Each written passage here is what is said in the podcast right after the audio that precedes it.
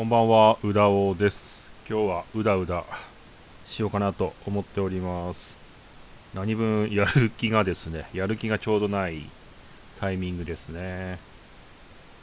ええそういうタイミングでございます。えー今週もね、いろいろやってたんですけども、やる気がないとこんなにも喋りづらいものかと今、びっくりしてますけどね。まあ確かにね、1週間ぐらい前まではゲーム実況とかやってたから、口を動かすのは楽だったんですけど、今年になってからほとんどやらなくなって、うん、まあね、マイクの前で喋るっていうことも、機会はね、だいぶ減りましたから、うん、多少ね、多少口周りの筋肉が重い感じはしますけどね。まあ、とはいえ、なんかね、本を読んだりとかは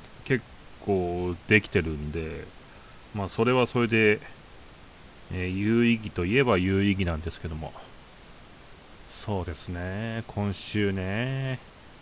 今週あっという間な気もするんだけど、意外と日にちが経ってないなっていうのが、正直な印象ですね。なんかね、毎日気づくと夜になってんなとかさ、気づくともう布団の中入ってんなみたいなことを思うんだけど、まだ11日なんで、今、撮っている段階がね。なんかそれを思うと、意外と過ぎてない。次の日曜日からは大相撲も始まるしね。うん、まあ楽しみはある。さて、私はですね、まあ1週間私生活の方は特に変わらず、あまあ何をやってたかというと、まあ特に何もやってないんですけども、取り立てて言うようなことはやってないんですけども、うーん、な、一応ね、項目、項目メモってるんだけど、なんか別に話すようなことじゃないなって思って今、ちょっとね、ため息出ちゃいましたけど、どうしようね。ダメだね。なんかメモとか見て喋ろうと思うと、うーん、なんかリズムがうまく出ないというかね、あのーなんだろうな、メモなしで喋ってる方が頭の中がスムーズに整理されていくような気がするな。うん。さて、まあ、どうしようね。もう3分か。ああんまり気持ちが乗ってこないね。いやなんかね本、本はね、5冊ぐらい、まあ全部読んだわけじゃないんだけど、5冊ぐらい読んで、なんか話したい内容もあるんだけどさ、あー乗ってこないね。なんかまあ今更っていう感じもあるからな。今日は本当にうだをしてますけど、うだうだやってますけど、身のある話多分ないですよ、このまま行ったらね。うん。あんまりね、本も、えー動画も、うん、新しいものを見てるわけじゃないので、あの、まあ、言論というか、ネット空間的には、あまあ、もうとっくに終了したものですよね。まあ、それしか見てないので、まあ、特に何を発信するわけでもない。かといってそうだね、X では最近割と1日に2、3回つぶやくようになってしまいましてね。困りましたね。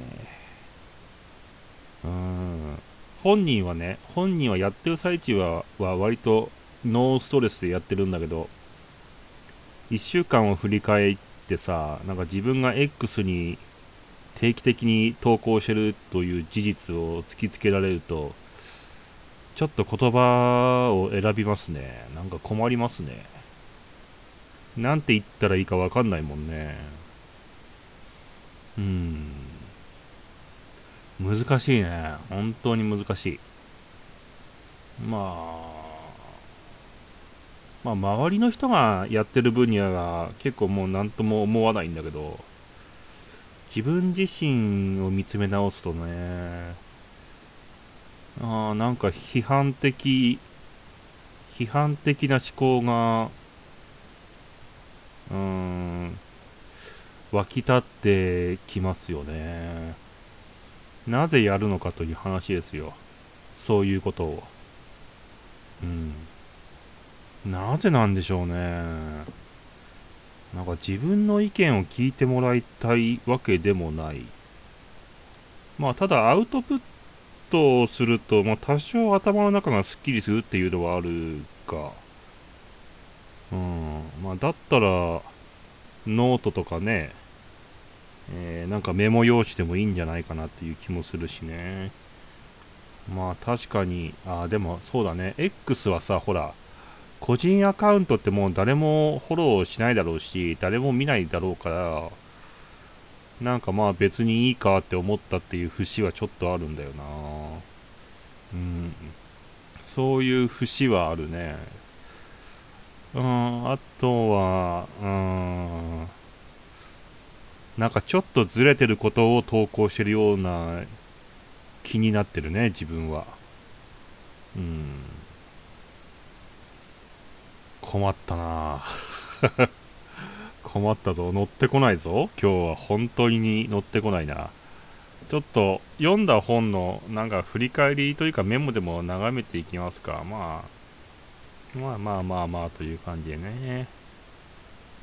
えー、っとね、まあ、ピケティの21世紀の資本という10年ぐらい前に流行った本を今、えー、最初から読んでるんですけども、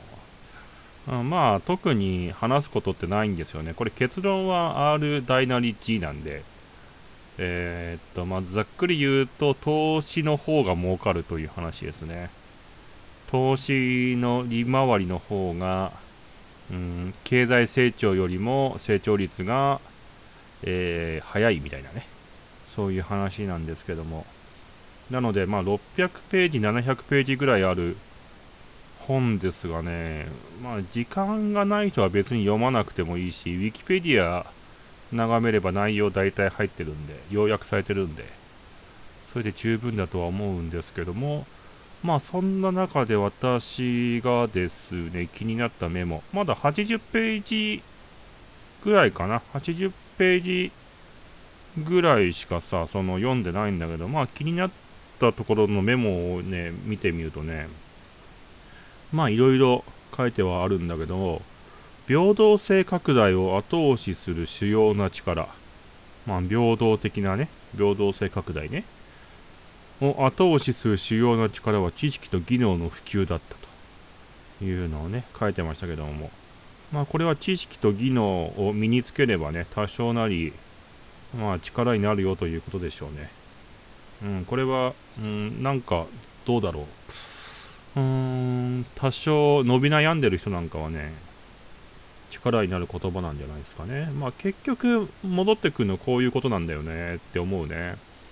まあ効率化とか合理化とか、あまあそういうのを求めていく人生というかね、社会なわけで、まあ今コスパタイパっていう話ですけど、まあそのちょっと前はね、合理化とかだったわけだね。なんかでもね、小林秀夫っていう多分国学者なんですけど、なんかまあ私あんまりよく小林秀夫のことは知らないんですが、小林秀夫の講演とか聞いてると、なんかそその当時は、その当時は合理化というのはいかがなものかみたいな話にもなってて、まあ、どの時代も、なんか最近の若い者は、みたいな感じで、何でも簡単に済ませることに対して、うん、危機感というか、違和感は持つんだなっていうのは、小林の講演を聞いてて思いましたですね。うん、思いました、それはね。うん。まあ、あとはね、21世紀の資本でいくとね、えっ、ー、と、民間1人当たりの財産は国民所得6年分くらい。これ平均ね。まあ、平均で国民所得6年分くらいの財産を民間1人当たり持ってると。えー、まあ、つまり日本で言うといくらぐらいかな？6年だからまあ、2000万から3000万ぐらいでしょうね。まあ、しかしですよ、しかし。しかし多くの人は、えー、蓄積した富は極めて少なく、1年分の所得より少ない。まあ、まあ、300万以下ぐらいかな？しかし、まあ、その多くの人は1年分の所得よりも少ないか、おおむね1ヶ月分の所得ぐらいだと。まあだからまあ貯金50万とか30万ぐらいだという話はね、書いてましたけども。まあ確かにそれは言われればそうだよね。なんかそんな気はするよね。うん、持ってる人は持ってるよね、確かに。その目に見えて金持ちじゃないけども持ってる人は持ってるね。うん。まあこの辺の話ってさ、なかなか姿勢とかさ、うん、まあ友人、知人関係でも話すことのない分野なんで、まあ正直よくわかんないですけど、なんとなく言われるとそんな気もするななんて思いますね。えっ、ー、と、あと2つぐらいかな。うん。あの、まあ、富裕国と貧民国の所得が修練しつつある段階に入ったのは明らか。まあ、差がなくなってきたっていう話ですよね。あと、面白いのはね、あのー、自給自足自給自足が繁栄をもたらしたことはないんだそうですよ。今まで。例がないそうですね。まあ、つまり交流をすることによって富は拡大するんですよね。経済が回るっていうことなんでしょうね。うん、まあ、自給自足っていうのは、どうだろう。仏教とかに近くなってくると思うんだけど、自分の内側に入る作業でもあるから、まあ、確かにな、自給自足って、多分、まあ見方を変えて突き詰めればすごい効率的なのかもしれないよね。もしかしたらね。あのー、自分が必要な分だけ、うん、収穫量をコントロールしようとするんだよな。なんかバカみたいに、あのー、拡大して、なんだ作物を作ろうなんて思わないと思うんだよね。なんか、あ、今年作りすぎちゃったなって思ったら、来年はちょっと苗をね、1個か2個減らそうかなんて話になると思うからさ。あまあ、突き詰めたり、見方を変えれば非常に効率的だとは思うけども、経済に見合ってるかって言われると、何とも言えないね。うん、まあ、経済って今さ、表向き効率化とかさ、無駄をなくすとかっていう方向にさ、すんごい力を入れてるけどさ、経済って割とさ、無駄、無駄が多い方がお金って回るはずだからさ、まあこの辺はそういうことなのかななんて思ったりもしました。えー、っと、まあこれがね、一応80ページまで読んだピケティの本の感想ね。えー、と、あとはね、ちょっと、まあ、他の本も読んでるんだけど、ちょっと緩和旧大として映画の話でもするとしよう。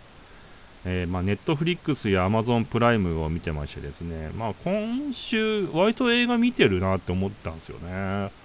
えー、でもね、見てるけど、ながらみなんで、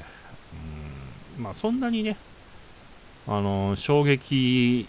をもらったりはしてない。映像からの衝撃はあんまりないですね。えー、ジョン・ウィックというキアヌ・リーブスが主演の映画を見ました。えー、キアヌ・リーブスは伝説の殺し屋を演じてるんですが、もう引退してまして、うーん、引退してたんだけど、マフィアの息子がキアヌ・リーブスにいたずらをしていろいろ悪さをしたがために、キアヌ・リーブスが、えー、ブチギレて、えー、マフィア壊滅に追い込むみたいな、なんかそういう話でした。おおむねそういう話でしたね。え、ー、と、次がですね、アントニオ猪木を探してというドキュメンタリーなんですけども、アントニオ猪木さんの、うん、まあ、反省をたどっていくと見せかけて、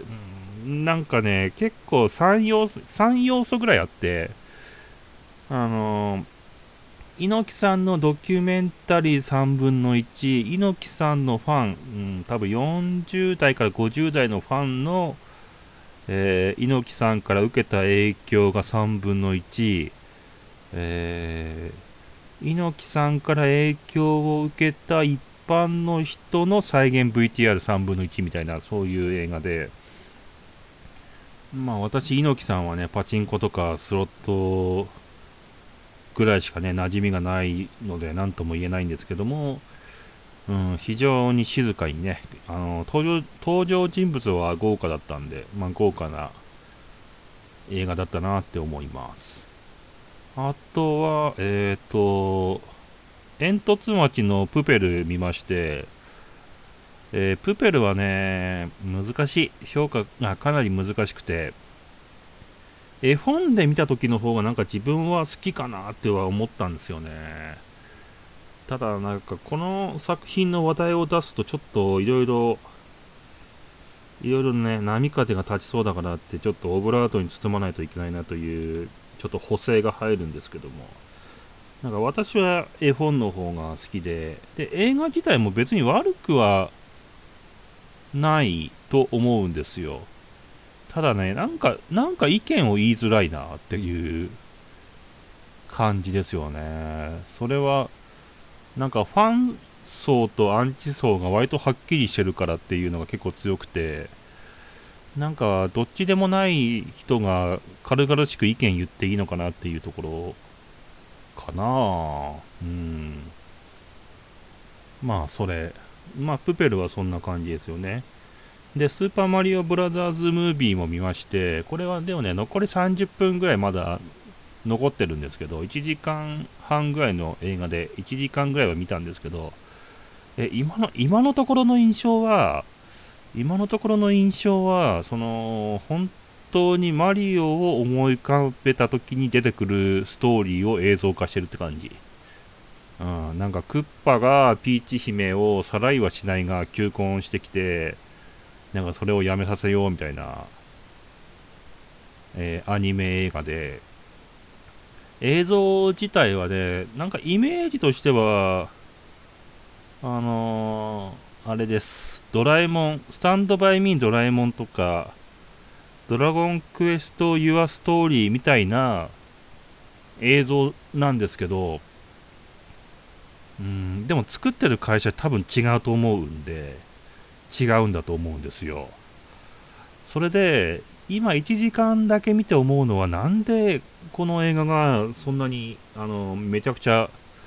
興、えー、行収入いったのかなっていう理由があんまりよくわからないなぁとは思ったんですけども、まあ、そんなこと言ったら、なんか、うん、なんか流行ってるもののほとんどが自分はあんまりなんでこんなに流行るのかっていう意味はよく分かってないんで、あまあ自分が非常にセンスがないというだけの話ですけどまあ確かにお子さんと見るとか、えー、まあ多分ユニバーサルスタジオ任天堂制作ですよね。多分ユニバーサル・スタジオ・ジャパンにマリオのえー、っとアトラクションがあるらしいですからまあでも内容とか雰囲気はまるきしそのまあディズニー的というかピクサー的というかまあまあそういうところ。で大体なんかイメージつかんでもらえると思うんですけどね。っていう感じの、えー、映画で。残り30分をね、えー、もうちょっとねちゃんと見ようかななんて思ってますけども。でアニメはアニメはなんか割と見たのか見てないのか覚えてないな。ダンジョン飯が始まったよね。配信。で、ダンジョン飯は10年ぐらい前に漫画かなんかで見たときに、すごい斬新だなって思ったんだけど、アニメで見たときは、なんかいまいちもうピンとこなかったね、正直私は。まあ5年ぐらい前の作品だったらなんかピンとくるんだろうけどって。今見るとなうん、多分転生ものとか流行る前だったんじゃないかな漫画とかっていう記憶なんだけどなんかその頃に出てればなんか先駆け感はあるかなって思ったんだけどちょっとまあ1話はそんなにそんなにまあピンとこなかったかなっていうのはありますね。えっ、ー、とあとはガンダムシードデスティニーを、えー、体力がある時に見てますね。ガンダム系はとりあえず一通り目を通しておこうというふうに決まってますんで 自分の中で、えー、見てるんですけど、ガンダムシードデスティニーを見ていて思うのは、多分自分は少年が主人公、いや、少年少女の時期の人たちが主人公の作品ってもうだんだん受け付けなくなってきてるなっていうのはちょっと思いましたね。うん。今ね、十、何話ぐらいまで見て、ちょっといまいちまだ、いろいろつかめてないっすね。で、あとは延々の消防隊を見て、ああ、なるほど、こういう話なのかっていうのは分かった。これ延々はほら、なんだっけ、パチンコとかスロットになったからさ、まあ目を通しておこうかなって思ってますね。まあ、あの、ラッキースケベラレ体質とかってちょっとまあ意味が分かんないですけど、なんか、すごい割り切ったなって思いました、キャラクターとしては。さて、えー、本に戻ると、まあ、どう、うん、まあね、どうすかね、えー、鈴木優さんの無というね、えー、本を読みまして、えまだね、序盤なんですけど、えまあ、どういう風な対処方法かっていうよりも、今のところ人間のもともとの性質の説明で、うーん、なんかまあ基本的に人類皆ネガティブみたいな話で、まあ、そうなんだけど心配事の97%は起こらないし、みたいな。えー、ネガティブ情報の強さはポジティブ情報の20倍ぐらいあるとかさ。夏目漱石曰く、のんきと見える人々も心の底を叩いてみるとどこか悲しい音がするなどというとかね。で、ポジティブな情報ほど長持ちしないっていうのは、心理学ではして、心理学では、えー、快楽の踏み車というとかね。ニーズ、違う、ごめんなさい。苦しみとはニーズが満たされない状態であるとかね。怒りは6秒しか持続しないとか。あ事故にこだわる人ほどメンタルを壊しやすいなどなどの、まあ、序盤の序盤かな。そういうところを読んで、まあ、今後ね、えー、多分ね、この本は、まあ、無なんだけど、まあ、メンタルをいかに保つかというような本だと思いますんで、で鈴木さん自体はその大学の論文とか研究結果とかをまとめてるようなね、えー、ブログやってますんでけん、割と健康に関する内容が多いんですけどもね、まあ、見てるとね、楽しいんでね、ブログとかね、フォローするといいかなとも思います。えっ、ー、と、次、次は、えっ、ー、と、増野春明さんの禅ですね。シンプル生活のすすめというね。これは、内容としては、そうだな。自己啓発本ですね。多分ね、100個ぐらいの章題がついてて、うんまあ、そのタイトルについての、うんまあ、400字から600字ぐらいの、えー、エッセイじゃないな、まあ、解説なのかな、まあ、そういったものが、まあ、載ってるという本ですごい読みやすい本で、これも、まあ、序盤の、えー、項目10項目ぐらいまで読みましたけども、うん、なんかね、割と読みやすい上に、その、仏語というかですね、えー、経典座禅とか、却下証拠とかね、喫茶喫飯とかね、なんかそういうのの簡単な説明、噛み砕いて載ってるんで、結構読んでて参考になります。最初は自己啓発本の形式だったんで、あ読むの辛いかなって思ったんですけど、なんかね、メモ取りながら見てると、うんうんうん、なるほどなるほどって思いながら、ちょっと割と分かりやすい本でね、良かったっすね。え次、えー、福崎剛さんの山系新書山を買うですね。これはまあ山を買った人を追った本ですけども、半分、うん、いや5分の3ぐらいは読みましたが、えー、印象としてはね、山は安いと。山は安い上に、あとね、こう、山を買うならどういう責任が伴うのかとか、うん、どういう山を買った方がいいのかっていう話もありますし、あとは体験談がね、今ちょうど中盤になってきて、えー、多くなっているところ読んでるんですけども、えー、投資目的で買う人もいればあ自分の生まれ故郷の山を守るために買う人もおり、うん、あとは心の安らぎを求めるとかね、いうのもありましたね。あと夢を追ってキャンプ場を作りたいからうん作ってるあ買ってるっていう人もいましたけどもなんか全体的な印象は山を持っていると心が安心するっていうのは今のところ残ってる印象かななんて思ってます。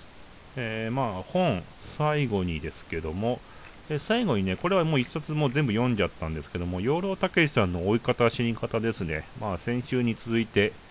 まあ養老さんの本取り上げましたけども、なんかね、たまたまね、南直斎さんとの対談が載ってるっていうのを知ったんで買ったんですよね。まあ、南さんはね、あの、永平寺とか、あとは恐山とかにいた人、まあ、今もいるんだと思いますけども、ね南さんもね、なんかね、映像とかで見てた時はね、若い印象があったんですけどね、多分この、この本ではね、もう南同士になってましたね。あまあ、時間が経つのは早いななんて思うんですけども、まあ、ここでね、この追い方、死に方はね、まあ、南さんの他にも、まあ、小林武彦さんとか、えー、茂谷幸介さんとか、阿川佐和子さんと対談してるんですけども、なんか私が一番、うーん、まあ、心に残ったのは、やっぱり南さんとの対談のところでね、なんかまあ、面白いなって思うのは、まあ、夢や希望なんかなくても生きられるぞということとかで、あの昭和1桁世代の人と話してると、終戦で思想的な背骨を叩き折られたトラウマを持っている人が持っている人が非常に多くいたなんて話とかも面白いですよね。あとはね、まあ、養老孟司さん解剖学者なんですけども、急走図鑑っていう、なんか昔の人がさ、こう人間がえー、朽ちていく姿を模したね、まあ、9枚から10枚の絵があるんですよ。なんかあの、まあ、急走図鑑とか急走絵巻とかクソ図とかね、なんかそういうのであるんで、いろいろあの検索するといろんなパターンがあるんですけども、まあ、小野小町とか、あとまあ、まあ、そういう有名な人のやつとかね、これね、どういうものかっていうと、これね、電子書籍で読んでたから、すごいでっかいあの 画像が載ってたんで、結構インパクト強かったんだけど、あの、まず死にますと。死んで、えー、まあ一週、あまあみ、なんかまあ3日ずつぐらいかな、なんかイメージね。そうすると、まあだんだん色が変化して腹が膨れ、えー、動物がついばみに木みたいな骨だけになり、えー、骨すらもバラバラになるみたいな。そういうのをこうあの時間の経過ごとに追っていったっていう絵巻なんですよ。絵図なんですけど。でこれはねなんか当時ってあんまり解剖とかで許されてなかったんだけど多分観察して書いてる割にはその骨の、えー、描写とかが結構精緻らしくなんか驚いたみたいな話でしたね。なんかそれは面白いなと思って。でね、宋の時代にね、外馬という詩人がいたっていう話があってね、あれこれ、墓の裏に立てるあの木の板の外場となんか関係があんのかななんて一瞬思ったりもしました。えーね、人体解剖というのが1ヶ月以上かかるような、かかるそうです。っていうのもね、なんか面白いなって思いましたけども。あとはね、まあ、事故ですね。自己っていうのは自分の己、おのず、ん？おのずの己と書いて自己ですけども、あのー、自分というのは穴みたいなもんなんじゃないかなっていうふうなことを言ってました。あのー、ドーナツの穴。あのー、意識の中にはなんか実体があるような気がするんだけど、中心に行けば行くほど自分自身っていうのは実は穴なんじゃないかなみたいな話もあって、まあそれもまた面白いなと思ったですね。うん、あとはね、宮崎駅穂さんっていう永平寺の、うん、住職だった方がいらっしゃるんですけども、まあ、100何歳の、えー、前奏みたいな感じで、多分20年ぐらい前には、NHK とかのドキュメンタリーで取り上げられている人がいるんですけども、このね、宮崎駅穂さんの座禅ってね、まるで置物のようだったって語ってるんですよ。で、気配が全くしないと。それで、あのーほらやっぱりこう悟りを開くっていうのはさ、まあ、自然に帰るみたいなところでさあのーブッダのなんとか絵巻とか見るとさあのあもしくはあの涅槃でもいいですけど見るとほらあの頭に鳥が止まってるとかさ周りに動物めっちゃいるとかっていうのあるじゃないですかなんかねやっぱりねあれが理想みたいな話をしててさ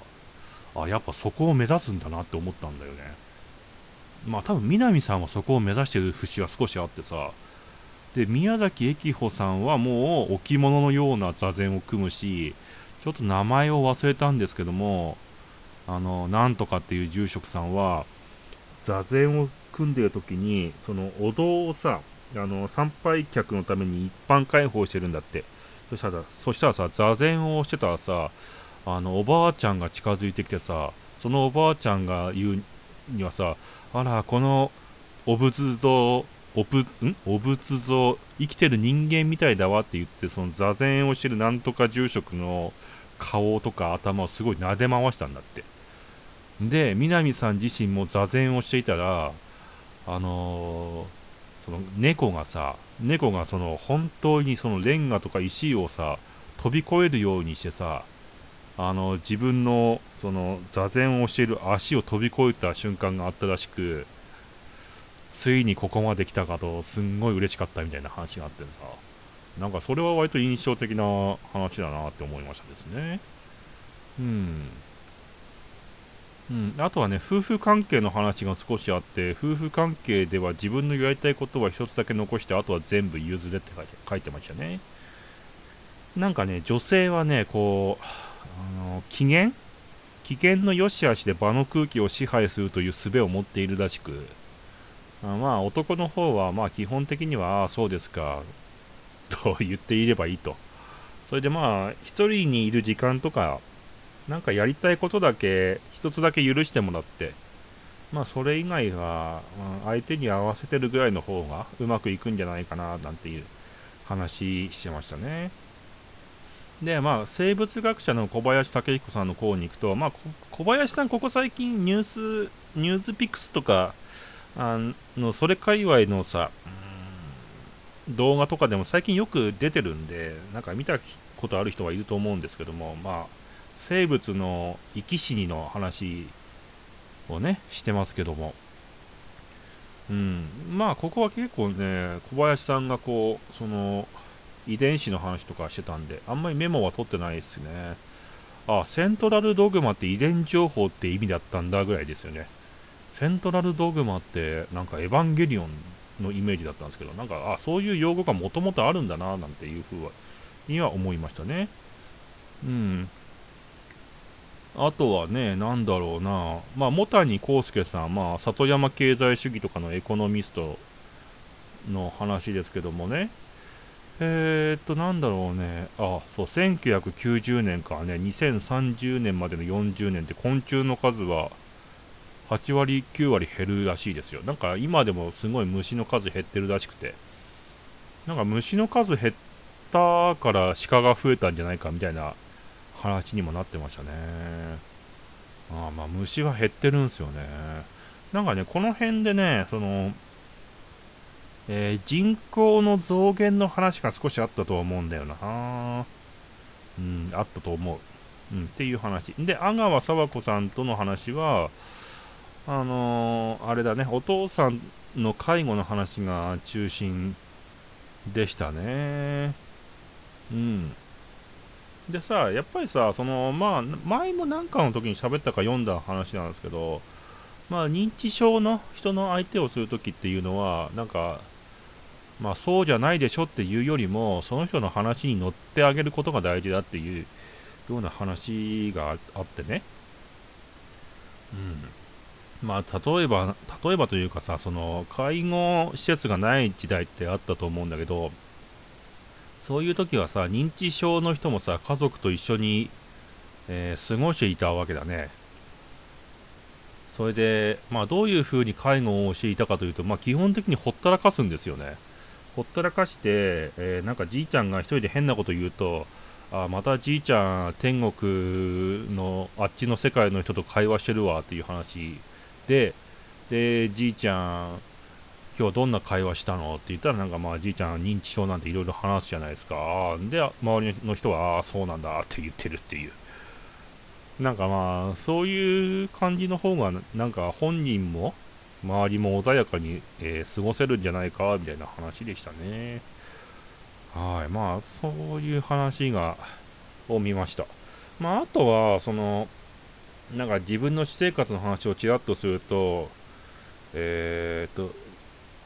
サプリメントをね、ミネラルとビタミンのサプリメントを買ったっていうのと、まあこれはなんかね、代謝をするときに、えー、っと、ミネラル不足になるらしいみたいな話を聞いて、え、マジって思って、今俺肌の調子すげえ悪いんだけど、実はミネラル不足なのではみたいな気持ちになったんで、とりあえず試そうと思って買いました。あとなんかよくわかんないけど小林秀夫さんのあの講演とかあの鈴木大雪さんとかあのその辺の沢木沢木幸堂さんの話みたいなやつをなぜかよく聞く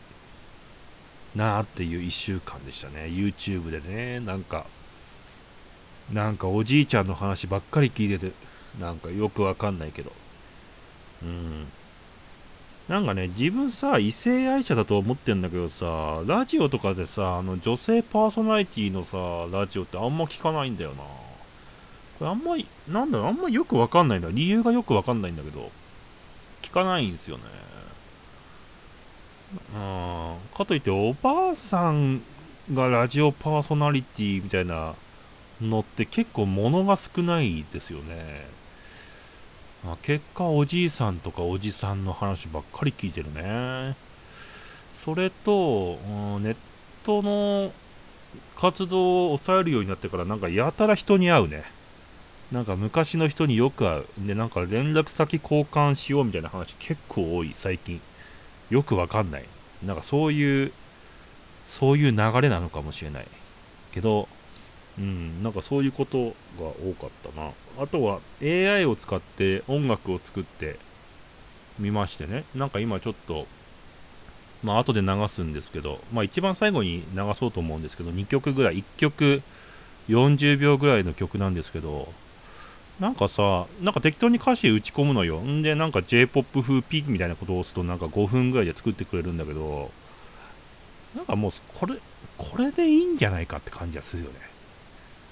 なんか AI の音楽が、うん、なんか割とパッと聞くだけだったら全然成立するなって思って、少し前にさ、YOSHIKI さんが AI 音楽消しかなみたいなニュース見ましたけど、うん、やっぱりね、情報に置き換わるものっていうのはね、今すごいスピードで安くなってるんだと思うね。情報って多分ね、本当に無料に向かってんだと思うよ。すごいスピードで。ただ、あのその最後の炎として今ちょっと有料化も逆に盛り上がってるけど、うん、情報ってね、安くなるべきだと思うんだけど、まあ多分すごい勢いで向かってるんだなって思うわ。うん。だからまあ情報で飯食うの、やっぱり難しいよなと。だから名前が売れてる人ですらちょっと厳しくなってきてるっていうのはもう一段階進んだかなって感じするよね。やっぱりさ、コロナ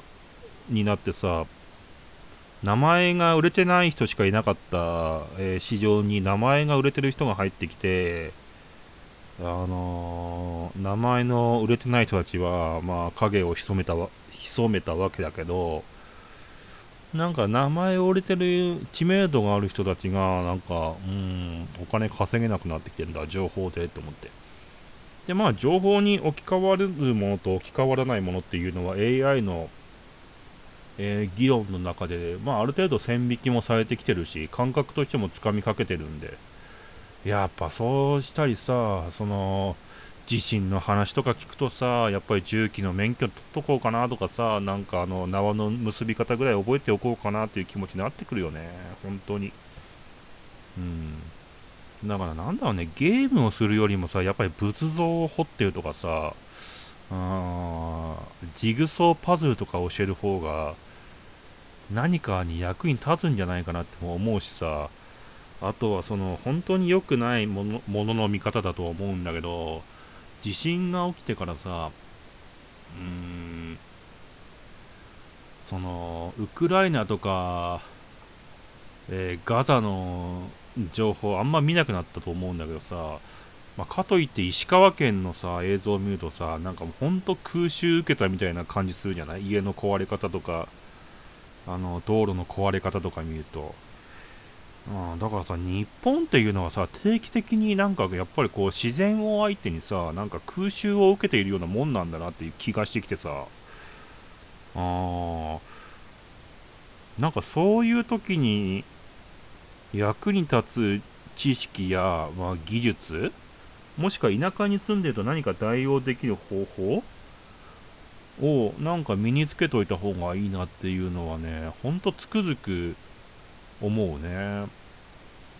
まあ、例えば、その、うん、まあ、トイレの問題とか多くなってて、あのー、リクシルとさ、あの、ビル・ゲイツ財団がさ、発展途上国向けに、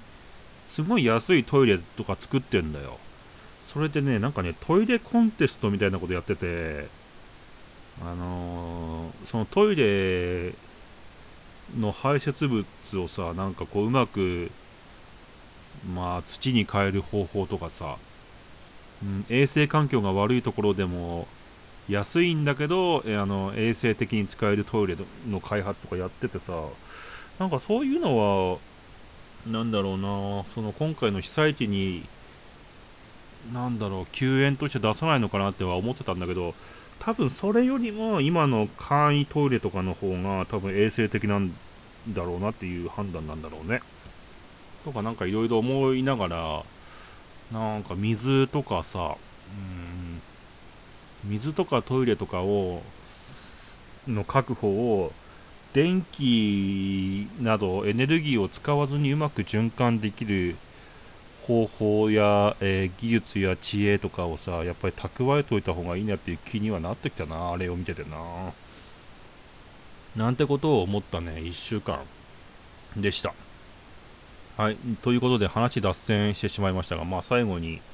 えー、AI が作った音楽、まあこれも X にも上げたやつなんで、今更感も多少あるんですけど、それ流してね、終わろうかなと思います。それではこの辺で失礼します。うだおでした。紡いでゆく。想像で叶わぬ夢。今